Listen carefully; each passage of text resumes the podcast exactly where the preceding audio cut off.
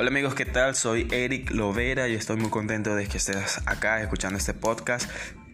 Como yo lo decía en mi introducción, este va a ser un espacio para compartir con aquellas personas que tienen tal vez la misma búsqueda que yo eh, este es un espacio para compartir e interactuar entre las personas que andamos tras las mismas búsquedas. Eh, ¿Y cuál es mi búsqueda? Mi búsqueda está sustentada, como dice en la introducción o en mi biografía, en Filipenses 3.8, donde el apóstol Pablo declara que todo lo tiene por basura a fin de conocer a Cristo, a fin de ganar a Cristo. Y si eres joven y tal vez te sientes un poco inconforme con lo que has vivido en la religión o en tu vida cristiana, pero estás, tras la búsqueda de la verdad, yo te quiero invitar a que nos sigas y nos acompañes en este podcast. Eh, lo que haremos todos los días, bueno, o todos los días que salga el podcast, es compartir, compartir un poco sobre mi, mis estudios bíblicos devocionales. Es lo que quiero compartir con ustedes. Eh, los estudios bíblicos devocionales diarios que tengo. Eh, también voy a compartir un poco sobre experiencias, sobre libros que esté leyendo, sobre testimonios. Eh, va a ser un momento agradable, creo yo. Y solamente lo que quiero es compartirlo contigo y que si te sientes identificado podamos avanzar juntos. Muchas veces nos sentimos solos, muchas veces nos sentimos abandonados porque de repente cambiamos de ciudad, cambiamos de país y tal vez con los amigos que hablábamos en nuestra ciudad normalmente sobre algunos temas eh, ya no están allí.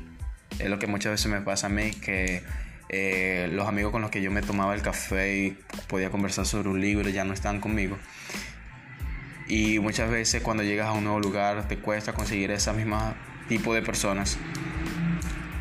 Tal vez hay personas que no piensan como tú o que no pueden ser como tus antiguos amigos. Así que, ¿por qué no hacer un podcast para hablar a quien quiera que te oiga, a quien quiera que se parezca a ti un poco. Así que gracias por estar acá siguiéndonos. Eh, y hoy es el primer capítulo, pero no quería eh, que pasara sin compartir contigo algo que estoy actualmente leyendo. Estoy estudiando el libro de Lucas. No lo voy a decir, no voy a decir estudiando, estoy leyéndolo eh, poco a poco. Desde diciembre comencé a leer el libro de Lucas detenidamente y hay muchas historias y hay muchas palabras de Jesús que han marcado mi vida en todo este tiempo. Pero hoy quiero hablarte sobre lo que acabo de leer en esta mañana, lo cual me, ha gustado mucho. En el libro de Lucas capítulo 11 vemos a Jesús eh, hablándole a la multitud. Primero él le habla a sus discípulos y los enseña a orar por una demanda que ellos le hacen, le piden que les enseñe a orar. Luego vemos a Jesús defendiéndose de los fariseos eh, que lo acusan de que echa demonios en el nombre de Belcebú. Luego vemos a Jesús explicando cómo funciona la vida de una persona cuando sale un espíritu inmundo y ese espíritu intenta regresar a la misma persona pero en el versículo 27 del capítulo, del capítulo 11 a mí me llama la atención que vemos a una mujer que dentro de la multitud sale y dice, bienaventurado el vientre que te llevó y los pechos que mamaste. Bienaventurado el vientre que te llevó y los pechos que mamaste. Esta mujer tal vez quería adular a Jesús hay muchas veces que donde nosotros queremos adular a alguien y, no sabemos qué decir eh, y podemos cometer ciertos errores. Hay muchas veces en que incluso podemos intentar alabar a Dios, pero lo podemos hacer de la manera correcta. Esta mujer dice, bienaventurados los pechos, bienaventurado el vientre que te llevó y los pechos que mamaste. Pero Jesús le respondió, antes bien, bienaventurados los que oyen la palabra de Dios y la obedece. Esta mujer estaba alabando el vientre de María, esta mujer estaba queriendo exaltar a María. Y Jesús contundentemente y claramente le dice, más bienaventurado es los que oyen la palabra de Dios y la obedecen. Es decir, para Jesús es más importante aquellas personas que oyen la palabra de Dios y la obedecen que su propia madre. Si María, la madre de Jesús, no oye y obedece a la palabra de Dios, o no oía y no obedecía a la palabra de Dios, prácticamente no iba a entrar tampoco en el reino de Dios, obviamente. Pero Jesús está dejando claro el estándar. A mí me llama mucho la atención porque él dice, bienaventurados los que oyen la palabra de Dios y la obedecen. ¿Qué estás oyendo tú día tras día? Sí, ¿qué estás oyendo? Las noticias, ¿qué estás oyendo? Las conversaciones en tu trabajo, las conversaciones groseras de tus amigos. ¿Qué estás oyendo? ¿Estás oyendo las palabras de algún amigo que te están desanimando? ¿Qué estás oyendo? El periódico, las redes sociales. Jesucristo establece y dice, bienaventurados los que oyen la palabra de Dios y la obedecen. Hay una bendición especial para ti si te dedicas a leer la palabra de Dios. La palabra, cuando lees la Biblia, y meditaba en eso, cuando lees la Biblia y la, la tú, tú puedes sentir cómo la Biblia habla a ti cuando tienes un espíritu correcto para leerla, tú puedes sentir cómo las palabras y cada letra salta y se impregna en tu corazón. Y esa palabra que llega a tu vida, dice el libro de Hebreos que por la palabra de Dios fue hecho el universo. Cuando estás leyendo la Biblia, sucede algo maravilloso. Tú estás leyendo el material o el contenido, estás leyendo la sustancia con la cual fue creada el universo. Imagínate, nada más y nada menos estás frente a la sustancia que creó el universo de Dios. Entonces Jesús dice, bienaventurados los que oyen la palabra de Dios, pero no solamente los que oyen. Las iglesias están llenas de gente que oye la palabra de Dios.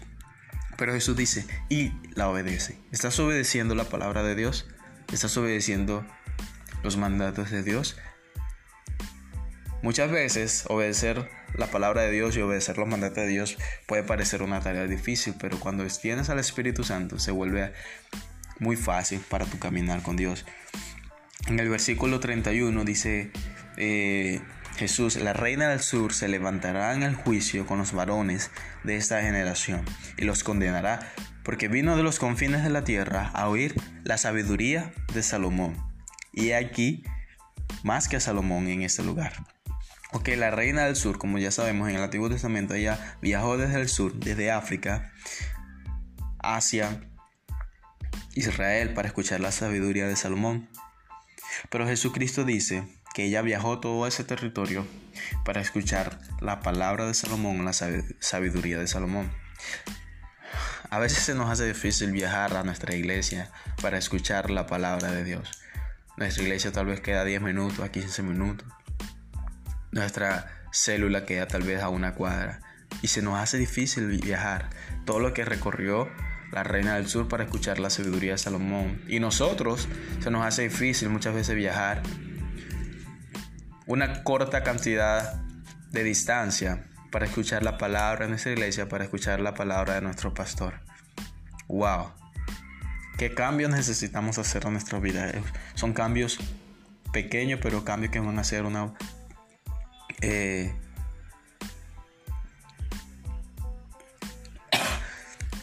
Son cambios pequeños, pero cambios que van a hacer un gran impacto en nuestra vida.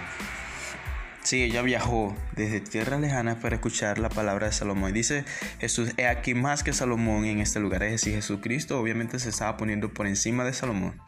Pero así como Jesucristo se estaba poniendo por encima de Salomón, nosotros estamos por encima de esta reina del sur. Porque obviamente nosotros estamos escuchando las palabras de uno más grande que Salomón. Recuerden que Jesucristo dijo que en el Antiguo, que en el Antiguo Testamento o hasta esa fecha donde él estaba hablando, hasta Juan el Bautista, Juan era el más grande de toda esa generación, desde Juan hacia atrás, él era el más grande, pero de ahora en adelante Juan iba a ser el más pequeño en el reino de los cielos. Entonces, ¿qué tanto tiempo le estás dedicando a escuchar la palabra de Dios? ¿Qué tanta pasión estás poniendo en, leer la palabra de Dios? ¿Qué tanto tiempo estás dedicando a cumplir la palabra de Dios? Eso es parte de lo que yo quería compartir contigo hoy. Eh, vamos a estar hablando un poco más sobre el libro de Lucas y yo solamente lo que quiero es, eh, que podamos interactuar y que podamos vivir la experiencia de amar a Jesús, de amar a Cristo con todo nuestro corazón. Si te ha gustado este podcast, suscríbete, compártelo con alguien y nos vemos en otra ocasión.